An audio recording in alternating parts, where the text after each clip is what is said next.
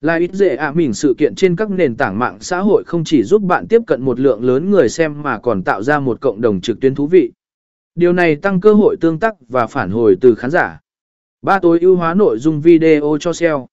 Khi tạo nội dung video, đảm bảo rằng bạn tối ưu hóa tiêu đề, mô tả và các từ khóa liên quan.